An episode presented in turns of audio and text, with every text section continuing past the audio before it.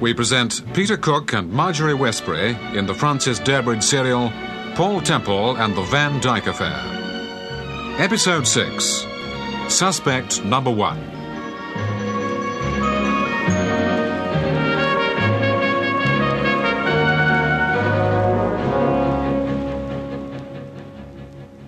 All right, you asked for it. Oh, why? For you? heaven's sake, be careful or you'll turn the cow. I'll teach you to strike Take me. your hands off the wheel. Give me the- Look out!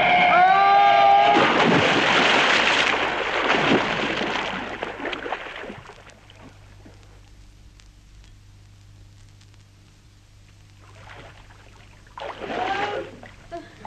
Temple! Mrs. Temple, I, I can't swim! No! Oh, For God's sake, help me! I, I can't swim! I can't swim!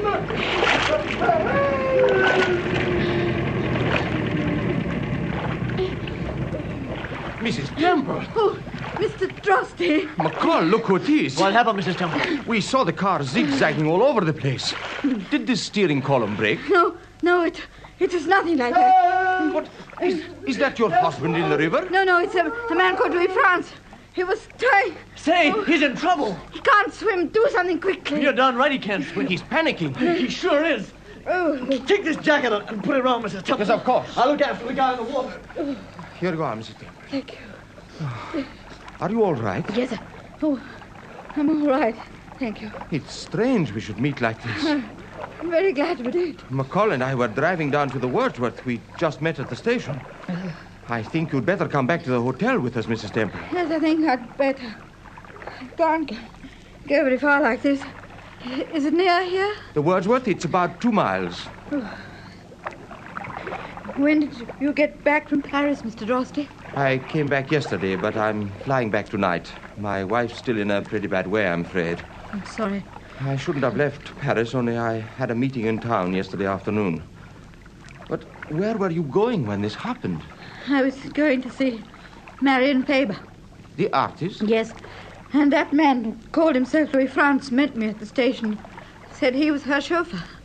But I recognized him almost at once. He was the man in Paris who was responsible for that bomb explosion at the Café Deco. But that's a most extraordinary story, Mrs. Temple. Are you sure this is the same Yes, man? I am absolutely sure. I recognized his voice, and, and the moment I mentioned Look, Paris. McCall's coming back. But he's alone. I wonder what's happened. Dusty, you better drive down to the police station. Mention my name and ask for Sergeant Garage. Didn't you manage No, to it, get- it was no use. He was in such a state, there was nothing I could do.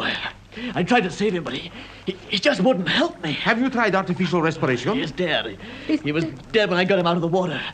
If you want my opinion, he, he died from shock more than anything else. Yes. I'm sorry, Mr. Temple. I, I did my best. Was he a friend of yours? Oh, no, he wasn't. Mrs. Temple had an appointment with Marian Faber. What, the, the artist? Yes. That fellow met her at the station and passed himself off as Miss Faber's chauffeur. What do you mean, passed himself off? Isn't he Miss Faber's chauffeur? No, his name's Louis France. The first time I saw him was in Paris. According to Mrs. Temple, he was the man responsible for the bomb outrage at the Café Dico. What? Say, you're almost as bad as your husband, Mrs. Temple. You two suddenly going for surprises. Yes. Say, if this character was responsible for that bomb outrage, why did he meet you at the station? I don't know unless. By the way, Mr. Macaulay said that he knew you. Me? Yes, he said he delivered a message to you at the Wordsworth about a week ago. Not to me, he didn't. I never set eyes on him before today. Now, don't look at me like that, Mrs. Temple. Like what? You're looking at me as if you don't believe a word I say. I, I, I assure you, I. That's okay. I don't mind whether you believe me or not. It just happens to be the truth, that's all. You've never seen him before. That's right. It's as simple as that. I have never seen him before.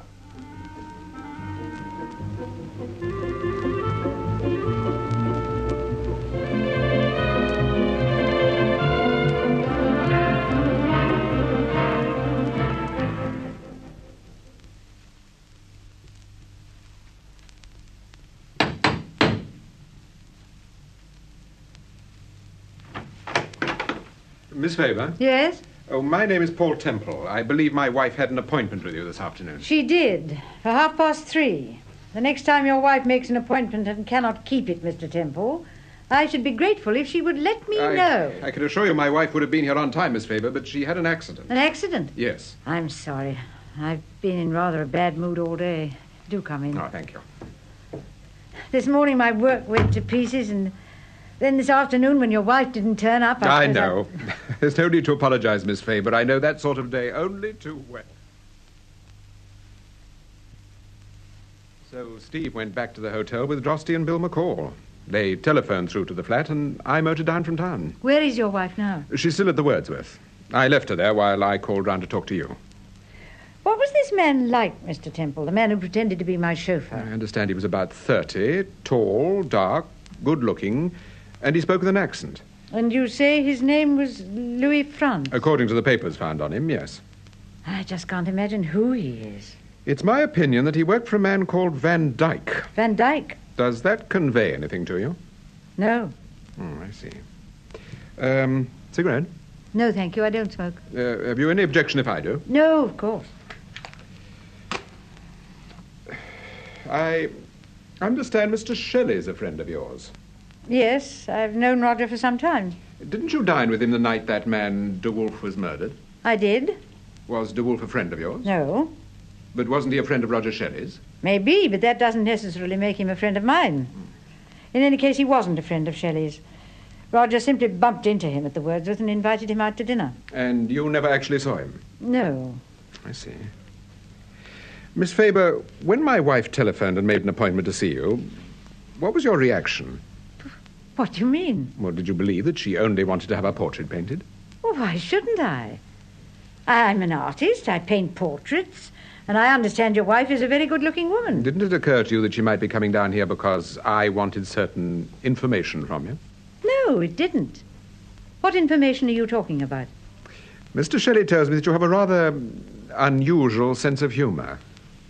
It depends what you mean by unusual. I understand you, what should we say, go in for practical jokes. Are you suggesting that I sent that man down to the no, station? I'm not suggesting anything of the sort. Well, what are you suggesting? that you sent Mr. Shelley a note, a threatening note apparently written by Miss Millicent. Well, Well, what if I did? The fool was asking to have his leg pulled. Every time you met him, he did nothing but talk about the Millicent affair. It isn't as if he knew the woman very well. I don't suppose he'd spoken to her more than half a dozen times. I met him in Regent Street one afternoon. He'd just been to Scotland Yard. He was full of it. He said he was worried, desperately worried. But it was obvious that he was enjoying every minute of it. well, we gave him something to worry about. we? Oh, that note wasn't entirely my idea. A friend of mine, uh, Anne Rogers, told me exactly what to write and gave me a letter of Miss Millicent so that I could copy the handwriting. Well, your friend seems to have been very well informed. He knew De Wolf's identity before Scotland Yard did. Yes, I know. I've been worried about that. When I wrote the note, I thought the name was fictitious, one my friend had invented to make the note sound authentic. But later I discovered. That it was genuine? Yes. What did you do when you discovered that the dead man really was called De Wolf? Well, naturally, I had a word with my friend. I asked him how he happened to know De Wolf's identity and why he hadn't spoken to the police about it. And what did your friend say? He said he didn't want to get involved with the police. And in any case, if Shelley went to Scotland Yard with a note, they'd very quickly check up on De Wolf. I see. Who is your friend, Miss Faber? I'm sorry, I can't tell you, You mean you won't tell me, is that it? if you like. Why? Because I don't want to get anyone into trouble. My dear Miss Faber, you'll get a great many people into trouble, including yourself, if you withhold important information from the police. Now, look, don't be silly about this. Who gave you the Miss Millicent letter, and who told you what to put in that note to Roger Shelley? I'm sorry, I can't tell you. I don't know whether you realize the seriousness of this. I'm not going to tell you who my friend is. The whole thing was a practical joke. The sooner it's forgotten, the better. And in any case, I don't doubt the police know all there is to know about De Wolf without dragging my friend or anyone else down to Scotland Yard. Do you think I'm here just because I'm curious about one of your stupid practical jokes? Well, I'm not. I'm here because I'm determined to find out the identity of the mysterious Mr. Van Dyke. And I've already told you I've never heard of anyone called Van Dyke. I think you have. I think you've heard a great deal about Mr. Van Dyke. And I've got a shrewd suspicion that you know a great deal more about this Miss Millicent affair than you'd like to admit. That's absolute nonsense. You know where they found Miss Millicent, don't you? In the river, about two miles from here. Well, what does that prove? I'm not the only person who lives around here. There's Shelley, for instance. He's got a cottage not far from where they found Miss Millicent. And there, there's Mr. McCall at the Wordsworth. And Mr. Droste, he's quite a frequent visitor to these parts. For a person who's never heard of Mr. Van Dyke and knows very little about the Miss Millicent affair, you seem to be pretty well acquainted with the principal characters in the story. I can see you're quite convinced I'm a double-dyed villain, Mr. Temple. or should I say villainess? No, I think you're just being very silly. Because I won't tell you who my friend is. We shall find that out sooner or later. Uh, would you mind passing me my cigarette case on the table there? I'm sorry to appear so difficult, Mr. Temple. I hope that next time we meet, you'll be able to take a more favorable view of me. I hope so. Here's your case. Thank you. Tell me, just out of curiosity, what's the point of the cigarette case? To get my fingerprints? Yes. Oh, but you should have asked me. I would have been only too happy to have obliged. You're not so silly as I thought. Goodbye. Goodbye, Mr. Temple. Oh, by the way. Yes? I did notice the photograph of Mr. Palmer in the hall. You did intend me to notice it, didn't you? Goodbye.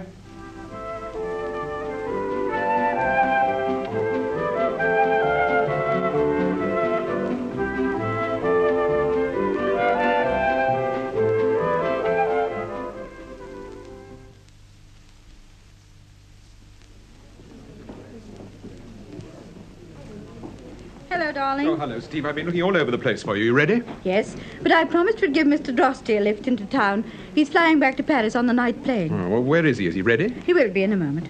How's your arm? Oh, it's fine. Never felt better. You shouldn't be using it, you know.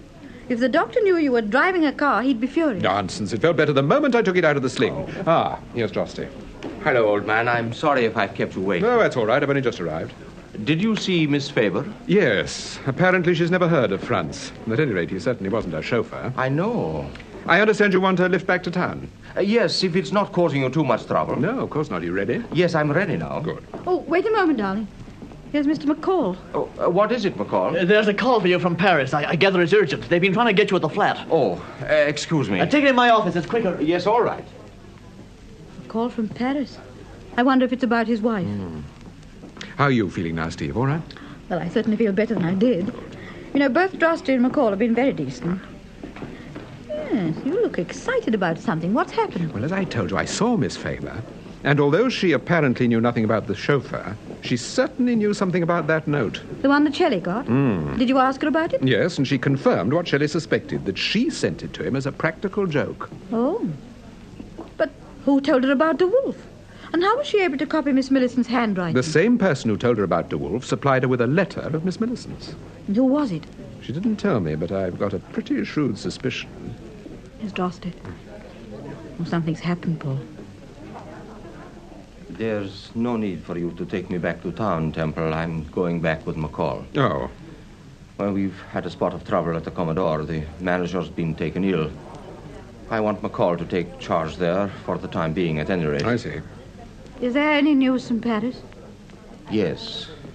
My wife died this afternoon. Oh, I'm sorry, Mr. Johnston.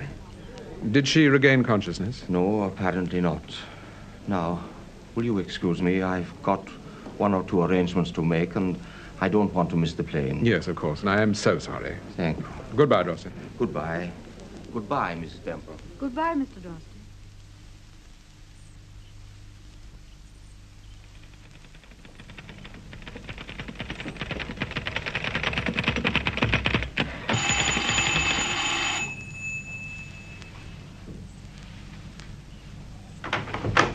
Why, hello, Temple. I, I never expected to see you, not at this time of night. May I come in, Palmer? Well, y- yes, of course. Am I disturbing you? No, not a bit. I've finished an article and I was just going to help myself to a whiskey and soda. Will you join me? Well, thanks very much. Sounds an excellent idea. Uh, soda or water? Uh, soda, please. Right. How's Mrs. Desmond? Oh, not too good, I'm afraid. She still seems on edge. This Miss Millicent business has certainly played the very devil with her nerves. I, I don't think she's sleeping very well. No. Here you are. Here's your drink. Ah, thanks. Cheers. Ah, Skull. Uh, Palmer, do Yes? you mind if I ask you a rather personal question? No, of course not. Fire ahead. What exactly is your relationship with Mrs. Desmond? We're very good friends. Is that all? Yes, that's all, unfortunately. I met Mary several years ago when her husband was alive. I fell in love with her the first time I saw her. When John Desmond died, I did everything for her, everything I possibly could. Since then, I've made a point of proposing to her twice a week, and she rejects my proposals with monotonous regularity. Well, I wish you better luck. However, I didn't come here to talk to you about Mrs. Desmond. Then what did you come to talk to me about? Palmer, tell me, how long have you known Marion Faber? Marion Faber? Yes. You do know her, don't you? Well, yes, of course, well, but how long have you known her? I, I should say about two years. Is she a very good friend of yours? What do you mean? Well, is she a very good friend of yours? No, she's not. She's not a friend of mine at all. Really? Now, that surprises me. Why should it surprise you? I don't know if you've been to her bungalow. No, I haven't. Well, if you do go, you'll see your photograph in the hall opposite the door. You can't possibly miss it. It's rather a good one. You're wearing. I it. know the photograph you mean, all right. Did you give it to Miss Faber? Yes, When? about uh, two years ago. Well, she must have been a very good friend of yours then, judging from the inscription to Marion with all my love. Why are you interested in Marion Faber? For a variety of reasons. But I'll give you one. Well, Miss Faber admits that she sent a note to Roger Shelley. The note was written exactly as Miss Millicent would have written it. I see. Now, someone dictated the contents of that note. And you think I'm that someone. Well, aren't you? Look here, before we discuss anything else, let's get my relationship with Marion Faber straightened out. Two years ago, I did a series of articles on modern art. Now, frankly, it's a subject I know very little about. That's probably why the magazine commissioned me to do the series. Anyway, I got a friend of mine to introduce me to Marion Faber. I knew she was a well known painter and had pretty definite views on contemporary art. Well, Marion was awfully good. She helped me no end so far as the articles were concerned. But unfortunately, Well, Unfortunately, she turned out to be rather possessive. possessive. Well, damn it all, Temple, you're a man of the world. I don't have to explain, surely. Oh, I see. When was the last time you saw Miss Faber? Oh, about six or seven months ago. And you haven't seen her since? Not to speak to. I saw her in a restaurant about a month or so ago, but fortunately she didn't see me. Now, to get back to your question. I did not provide Marion Faber or anyone else with a letter of Miss Millicent's, and I did not dictate or send a note to Roger Shelley. But you knew that Shelley had received a note. Yes. There was a paragraph in one of the papers which said it had a threatening letter. Didn't say what it was about or who had sent it. Palmer, tell me, when you first discovered that Miss Millicent worked for Shelley, did you realize that it was the same Shelley that Miss Faber was friendly with? I didn't know that Marion was friendly with Shelley until you told me. Didn't Miss Faber ever mention him? No. I never heard of Shelley until Miss Millicent told Mary that she was going to work for him. Have you met Shelley? Yes. I met him at Scotland Yard about a week ago. Inspector Eden introduced us. I see. Well, any more questions, or is the quiz program over for this evening? No, not quite over. Just, just one more question. well, I'm a novelist, Palmer. I write detective stories. yes, I know. I've read them. They're very good. Oh, thank you. Well, if I was writing this story, the story of Miss Millicent and the mysterious Mr. Van Dyke, do you know what I should call you, Palmer? No? I should call you suspect number one. Suspect number one. Yes. Why? Why would you call me that? Just because I didn't tell you that Marion Faber was a friend of mine, just because the cloakroom attendant at the Commodore Club lied to you about the attaché case.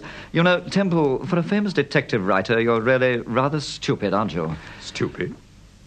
I'm sorry. I shouldn't have said that. No, go ahead. Tell me why exactly am I stupid? No, really, it was awfully rude. I do No, apologize. no, please tell me.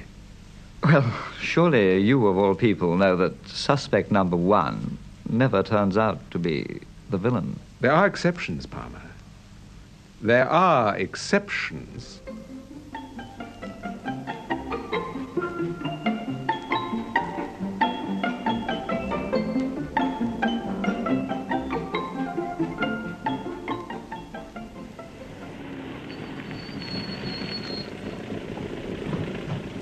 I'll drive the car around to the garage, Paul. No, no, there's no need. I'll send Charlie down. Oh, all right. Uh, Don't forget your bag, Steve. Oh, yes. Hello. Look who's here. Roger Shelley. Where? Getting out of that taxi. Why, Timothy looks in a flap, doesn't he? Oh, dear. Oh, hello, Shelley. Uh, were you going up to the flat? Yes, Ah, I wanted to talk with you, Temple. I. Oh, good evening, Mrs. Temple. I'm so sorry. I'm afraid I didn't notice you. I. Really, I'm quite at sixes and sevens. I just don't know whether I'm coming or going. Is anything wrong, Mr. Shelley? I've had the most devastating experience. I mean, really devastating. Why, what's happened? Well, you know that note I received? The one I thought was a practical joke? Yes. Well, I was wrong, quite wrong. Marian couldn't possibly have sent it. What do you mean? Well, it turns out it wasn't a joke after all. Really? I don't think you understand. That note was a threat, quite a genuine threat. You see, someone tried to murder me. Someone tried to murder you. Yes. When? About an hour ago. Oh, it was a terrible experience, Temple. My goodness, I never want to go through anything like that again. Oh, but why should anyone want to murder you, Mr. Shelley? That's the whole point, Mrs. Temple. I don't understand. I just don't understand. What happened, Shelley? Well, I got home from the office at about half past eight. I'd had a fairly heavy day, and I wasn't feeling too good, so I went up to my bedroom, changed into a dressing gown, took a couple of aspirins, and lay down on the bed. Go on.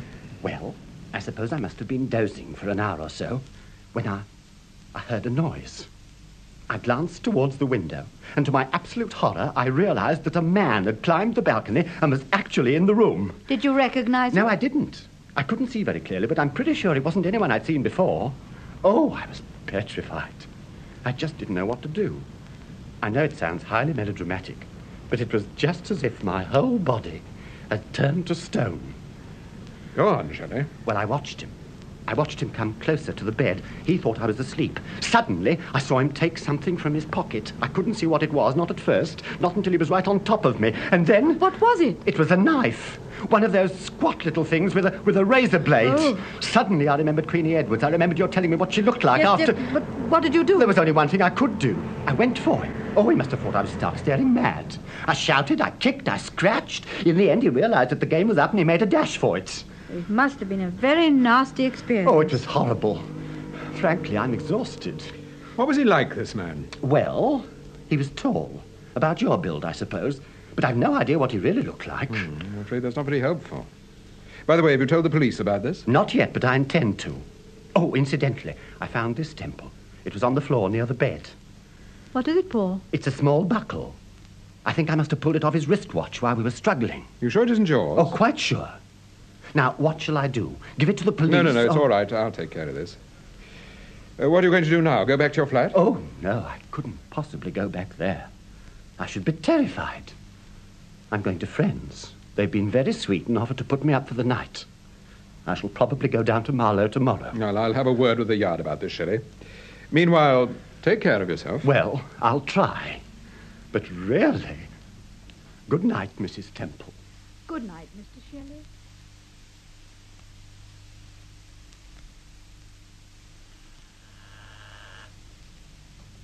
Paul, do you think Shelley was telling the truth? Well, he seemed very overwrought. Yes, I think he was telling the truth. he certainly looked as if he'd been in a fight. What's the matter with Charlie? Well, if you didn't forget your key every time you go out, there wouldn't be any need for him to answer the door. Ah, here he is. Ah, we thought you'd gone to bed, Charlie. No, I've been listening to the wires. Any messages, Charlie? Yeah, Mrs. Desmond telephoned. As a matter of fact, she phoned two or three times. Mrs. Desmond? That's right. She said she wanted to see you. Blimey, she didn't half sound in the stew. Is she phoning again? Mm, well, I don't know. She said she was speaking from the Commodore Club. I think she wants you to go round there. To the Commodore? Yeah. What do you mean you think she wants us to go round there? Well, she seemed so et up it was difficult to understand half of what she was talking about. When I said you wasn't in, she said, Tell Mr. Temple it's urgent. I'm at the Commodore Club. If Oh, she phones again, Charlie, tell her we're on the way. Okey-doke. Come on, Steve.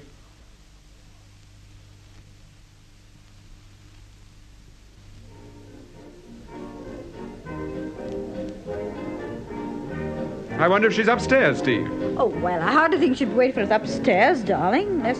Hello there. Oh, hello, McCall. What are you doing at the Commodore? I've taken over. Didn't Mr. Drosty tell you? Oh, yes, yes, of course. I remember the manager was taken ill or something. Yeah, that's right. Appendicitis. Oh. Acute appendicitis. Well, I I suppose you're looking for Mrs. Desmond. Huh?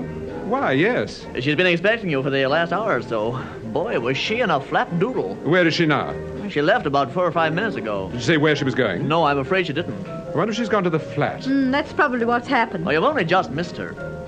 Tell me, uh, this Mrs. Desmond, is she the person that was mixed up in the Miss Millicent case? The one with the baby girl? Yes. Why do you ask? Oh, I, um, I wondered, that's all.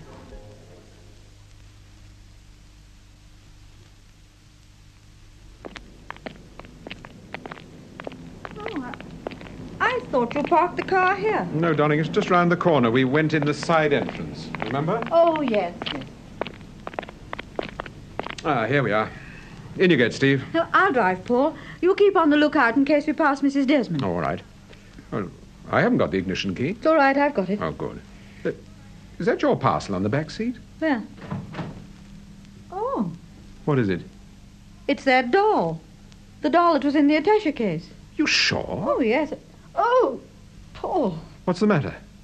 It's covered in blood.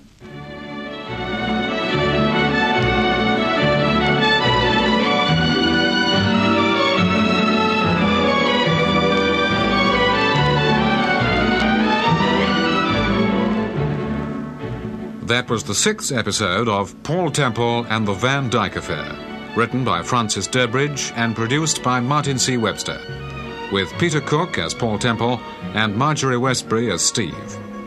Terry Palmer was played by Peter Wilde, Roger Shelley by Richard Handel, Philip Drosty by Simon Lack, Marion Faber by Betty Hardy, and other parts by members of the BBC Drama Repertory Company.